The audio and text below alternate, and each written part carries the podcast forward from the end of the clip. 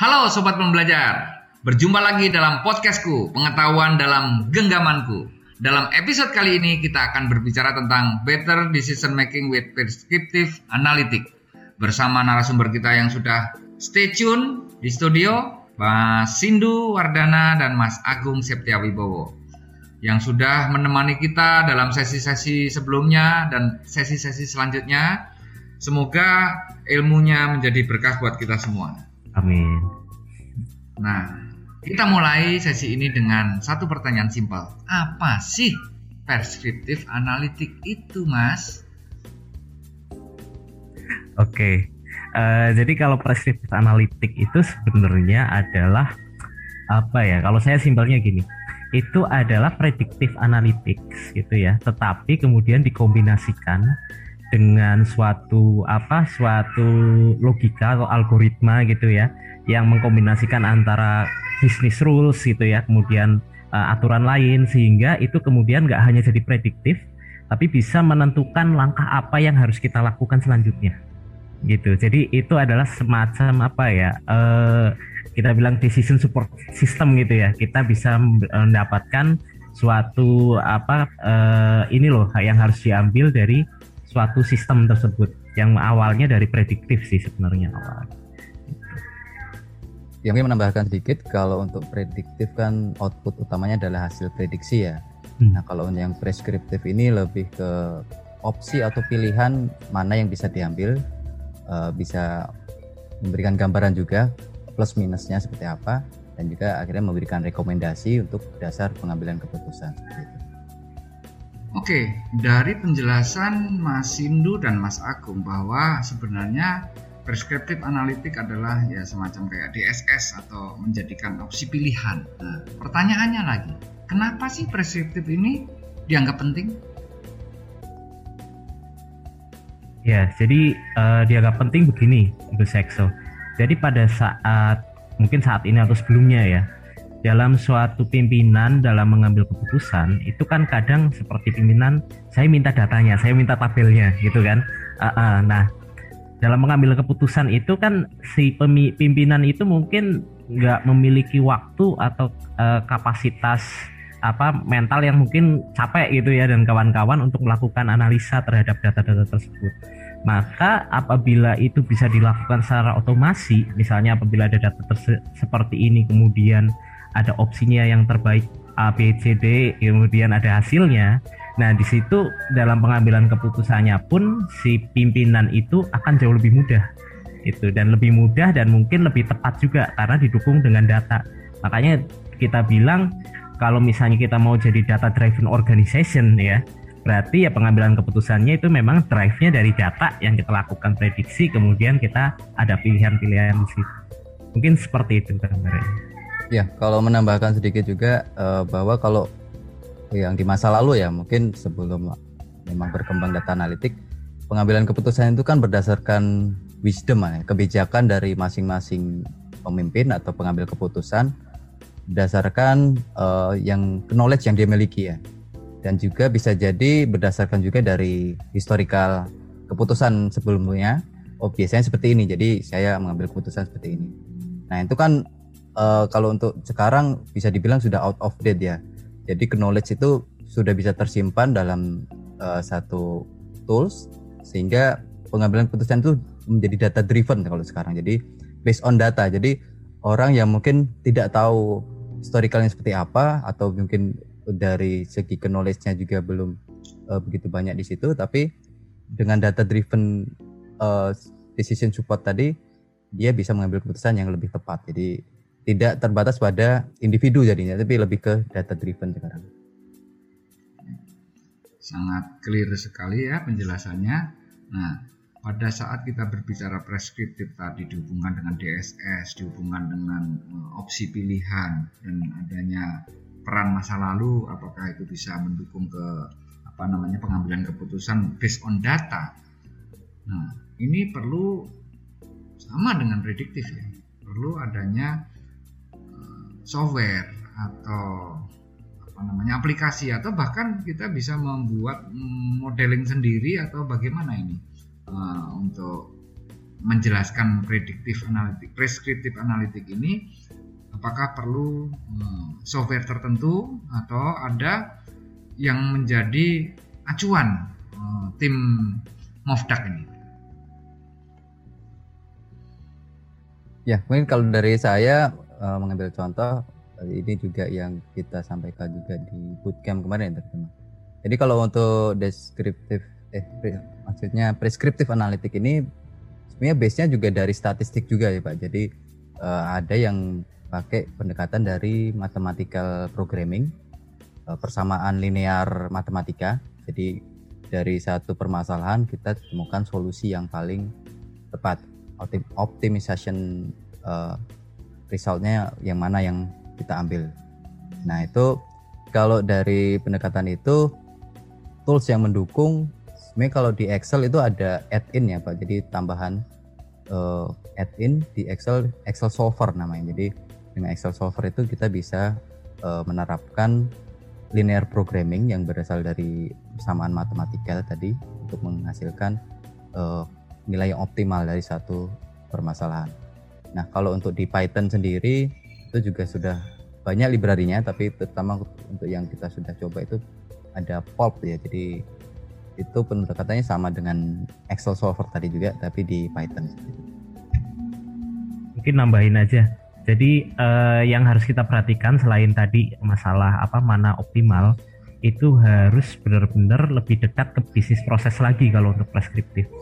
Kenapa? Karena kita harus benar-benar paham langkah ini konsekuensi bisnisnya apa ke depan. Gitu. Contohnya semisalnya kayak uh, apa namanya? yang dekat-dekat ini ya yang lagi isu lagi hangat kan masalah kenaikan PPN Nah, itu kan juga salah satu isu yang hangat ya. Itu eh, mungkin kalau apabila kita ada prediktif adalah kita preskriptif kita bisa melakukan misalnya kapan ini sebaiknya diketahui publik gitu. Kemudian informasi apa aja dan dampaknya seperti apa saat publik mengetahui hal tersebut.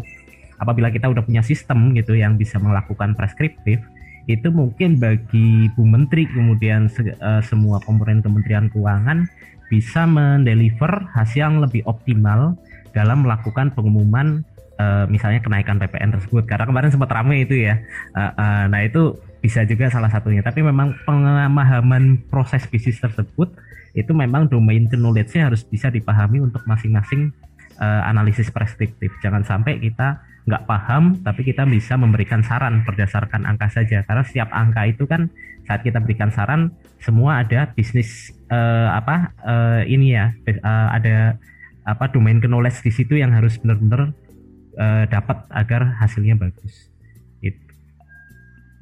Iya, luar biasa ya. Jadi intinya pada saat kita berbicara preskriptif tadi, tentunya kita harus mengetahui yang namanya MPLP istilahnya Mas Agung ya. Mathematical Programming dan Linear, linear Programming, programming, ya kan? Area bisnis analitik ini ya, Betul. yang bertujuan untuk menemukan solusi atau nilai optimal yang paling efisien gitu kan ya dalam menggunakan sumber daya. Nah tentunya ini berhubungan dihubungkan dengan apa yang disampaikan oleh Mas Sindu tentang eh, apa namanya eh, di bisnis prosesnya sendiri dihubungkan ke sana. Nah kalau misalnya kita berbicara MP dan LP tadi ya eh, apa namanya mathematical programming dan linear programming. Nah di tadi juga Mas Agung memberikan contoh di Excel menggunakan add-in solver. Ya, jadi intinya apabila misalnya penjualan atau apabila kebijakan ini saya ambil, saya taruh di sini, maka hasilnya kira-kira di sana bagaimana? Atau dibalik, saya ingin hasilnya di sana segini, maka apa input yang harus saya berikan atau berapa input yang saya berikan seperti itu ya? Yeah, nah, tentunya itu itu merupakan model yang bolak-balik yang akhirnya menjadi satu teknik dalam pemilihan atau opsi pilihan dengan sumber daya yang sangat terbatas. Kalau kita berbicara ini kan karena sumber daya kita terbatas. Kalau sumber daya kita unlimited, wis lah mau apa aja beres urusannya kan itu ya. ya. Jadi artinya uh, bagaimana kita dengan sumber daya yang terbatas kita bisa menghasilkan nilai yang optimal dan uh, efisien serta efektif.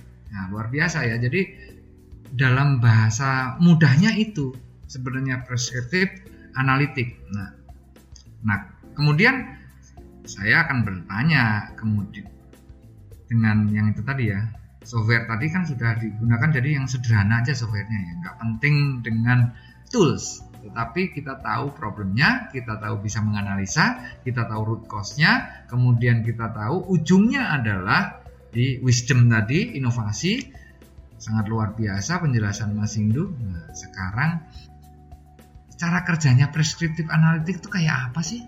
Cara kerjanya, yuk kita bongkar dikit lah ke dalamnya gitu misalnya. Biar teman-teman sobat pembelajar di sini tahu lebih keren gitu ya tahu lebih oh begitu gitu. Kalau sudah orang kalau udah belajar udah wow itu berarti udah tandanya udah ada dua bingung atau ngerti. Kita bikin ngerti. Ayo kita bikin ngerti. Monggo. Mungkin saya dulu ya untuk terkait dengan contoh. Mungkin bisa kita kasih contoh di pas kita hackathon maritim kemarin ya. Jadi sebenarnya preskriptif ini akan sangat powerful jika dikombinasikan juga dengan prediktif ya pak. Jadi kombinasi prediktif dan preskriptif nih kita bisa bikin satu AI ya bisa dibilang artificial intelligence. Karena uh, dia bisa me mengetahui sesuatu, memprediksikan sesuatu dan memberikan saran atas hasilnya. Nah, kalau yang kita praktekkan di um, Maritime Hackathon kemarin kita memprediksi uh, ikan, Mbak. Jadi uh, dengan foto ikan kita bisa memprediksikan ini ikan apa sih, jenis ikannya apa, Nah, kemudian kita memberikan saran harganya, Pak. Jadi ketika kita lihat ikan, kita bisa lihat oh ini kira-kira harganya ternyata sekian. Jadi itu akan memudahkan nelayan uh, menjualnya, Pak. Jadi jangan sampai ikan yang ternyata sebenarnya mahal dijualnya murah. Nah, itu salah satu contoh yang kita terapkan kemarin di Maritime Hackathon ya. Jadi kombinasi antara prediktif dan preskriptif sehingga bisa ya udah kayak robot sih Pak. Jadi kayak AI. Jadi ya uh, dengan sesuatu dia bisa memberikan saran tertentu yang uh, lebih tepat guna seperti itu. Ah, sangat menarik lagi ini. Deskriptif ya, kemudian prediktif dicampur dengan preskriptif akhirnya menjadi semacam AI ya, artificial intelligence. Nah, tentunya itu harus didukung dengan modeling yang kuat gitu ya.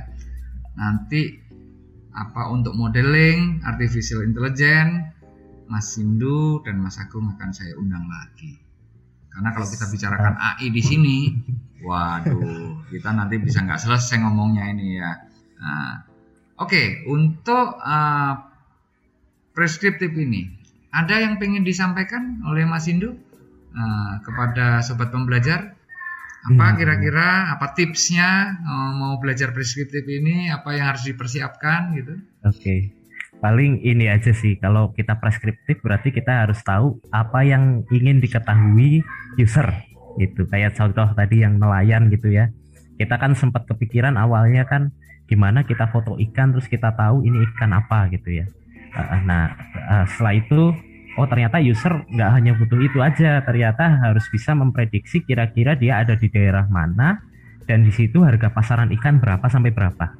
Sehingga itu nanti uh, akan memberikan suatu preskriptif harga yang memudahkan uh, memudahkan nelayan untuk ini loh harganya harusnya sekian. Jadi nggak dibohongin tuh istilahnya seperti itu. Jadi tadi memahami kebutuhan user apakah itu betul-betul kepakai apa enggak itu sangat penting tuh dalam melakukan preskriptif. Kalau saya lebih ke situnya. Hmm. okay memahami keinginan user. Berarti saya ngebayangin begini ya, kalau kita menemukan sesuatu, kita menemukan sesuatu. Kalau saya ngomong keris kayaknya nanti kok kesannya mistis gitu ya. Saya menemukan sesuatu, uh, whatever lah sesuatu ini. Ya, let's say ikan. Kita berbicara ikan. Saya menemukan ikan di dalam suatu kolam. Ikan itu saya nggak ngerti. Kemudian saya kasih orang, begitu aja, karena saya nggak tahu. Terus kemudian nama orang itu dikasih ke pasar. Maka ditawarnya dengan harga yang apa adanya. Dari pasar itu tahu oh jenis ikan ini dikasih ke uh, tempat penjual ikan khusus ikan hias. Maka harganya naik lagi. Dari uh, ikan hias ini dibawa ke uh, misalnya orang yang hobi dengan ikan itu. Harganya bisa jadi puluhan juta bahkan ratusan juta. Itu ya mungkin ya mas ya. Betul. kalau karena kita nggak tahu maka uh, sesuatu yang nilainya besar tadi menjadi menjadi nggak bernilai atau sebaliknya kalau kita tahu maka kita bisa langsung bawa ke ke tadi uh, apa namanya Cinta ikan tadi. Pencinta ikan, ya, ya kayak seperti itu ya. Itu ya, ya intinya seperti itu ya, Betul. itu ya. Jadi intinya adalah apa yang ingin diketahui oleh user itu penting hmm. sekali hingga kita tidak hanya melihat ke dalam, tapi kita juga bisa melihat keluar. Itulah tips atau inti daripada pembelajaran uh, data analitik tentang uh, make decision making better with prescriptive analytic bersama Mas Sindu, Wardana dan Mas Agung yang kita akan lanjutkan dalam sesi-sesi berikutnya.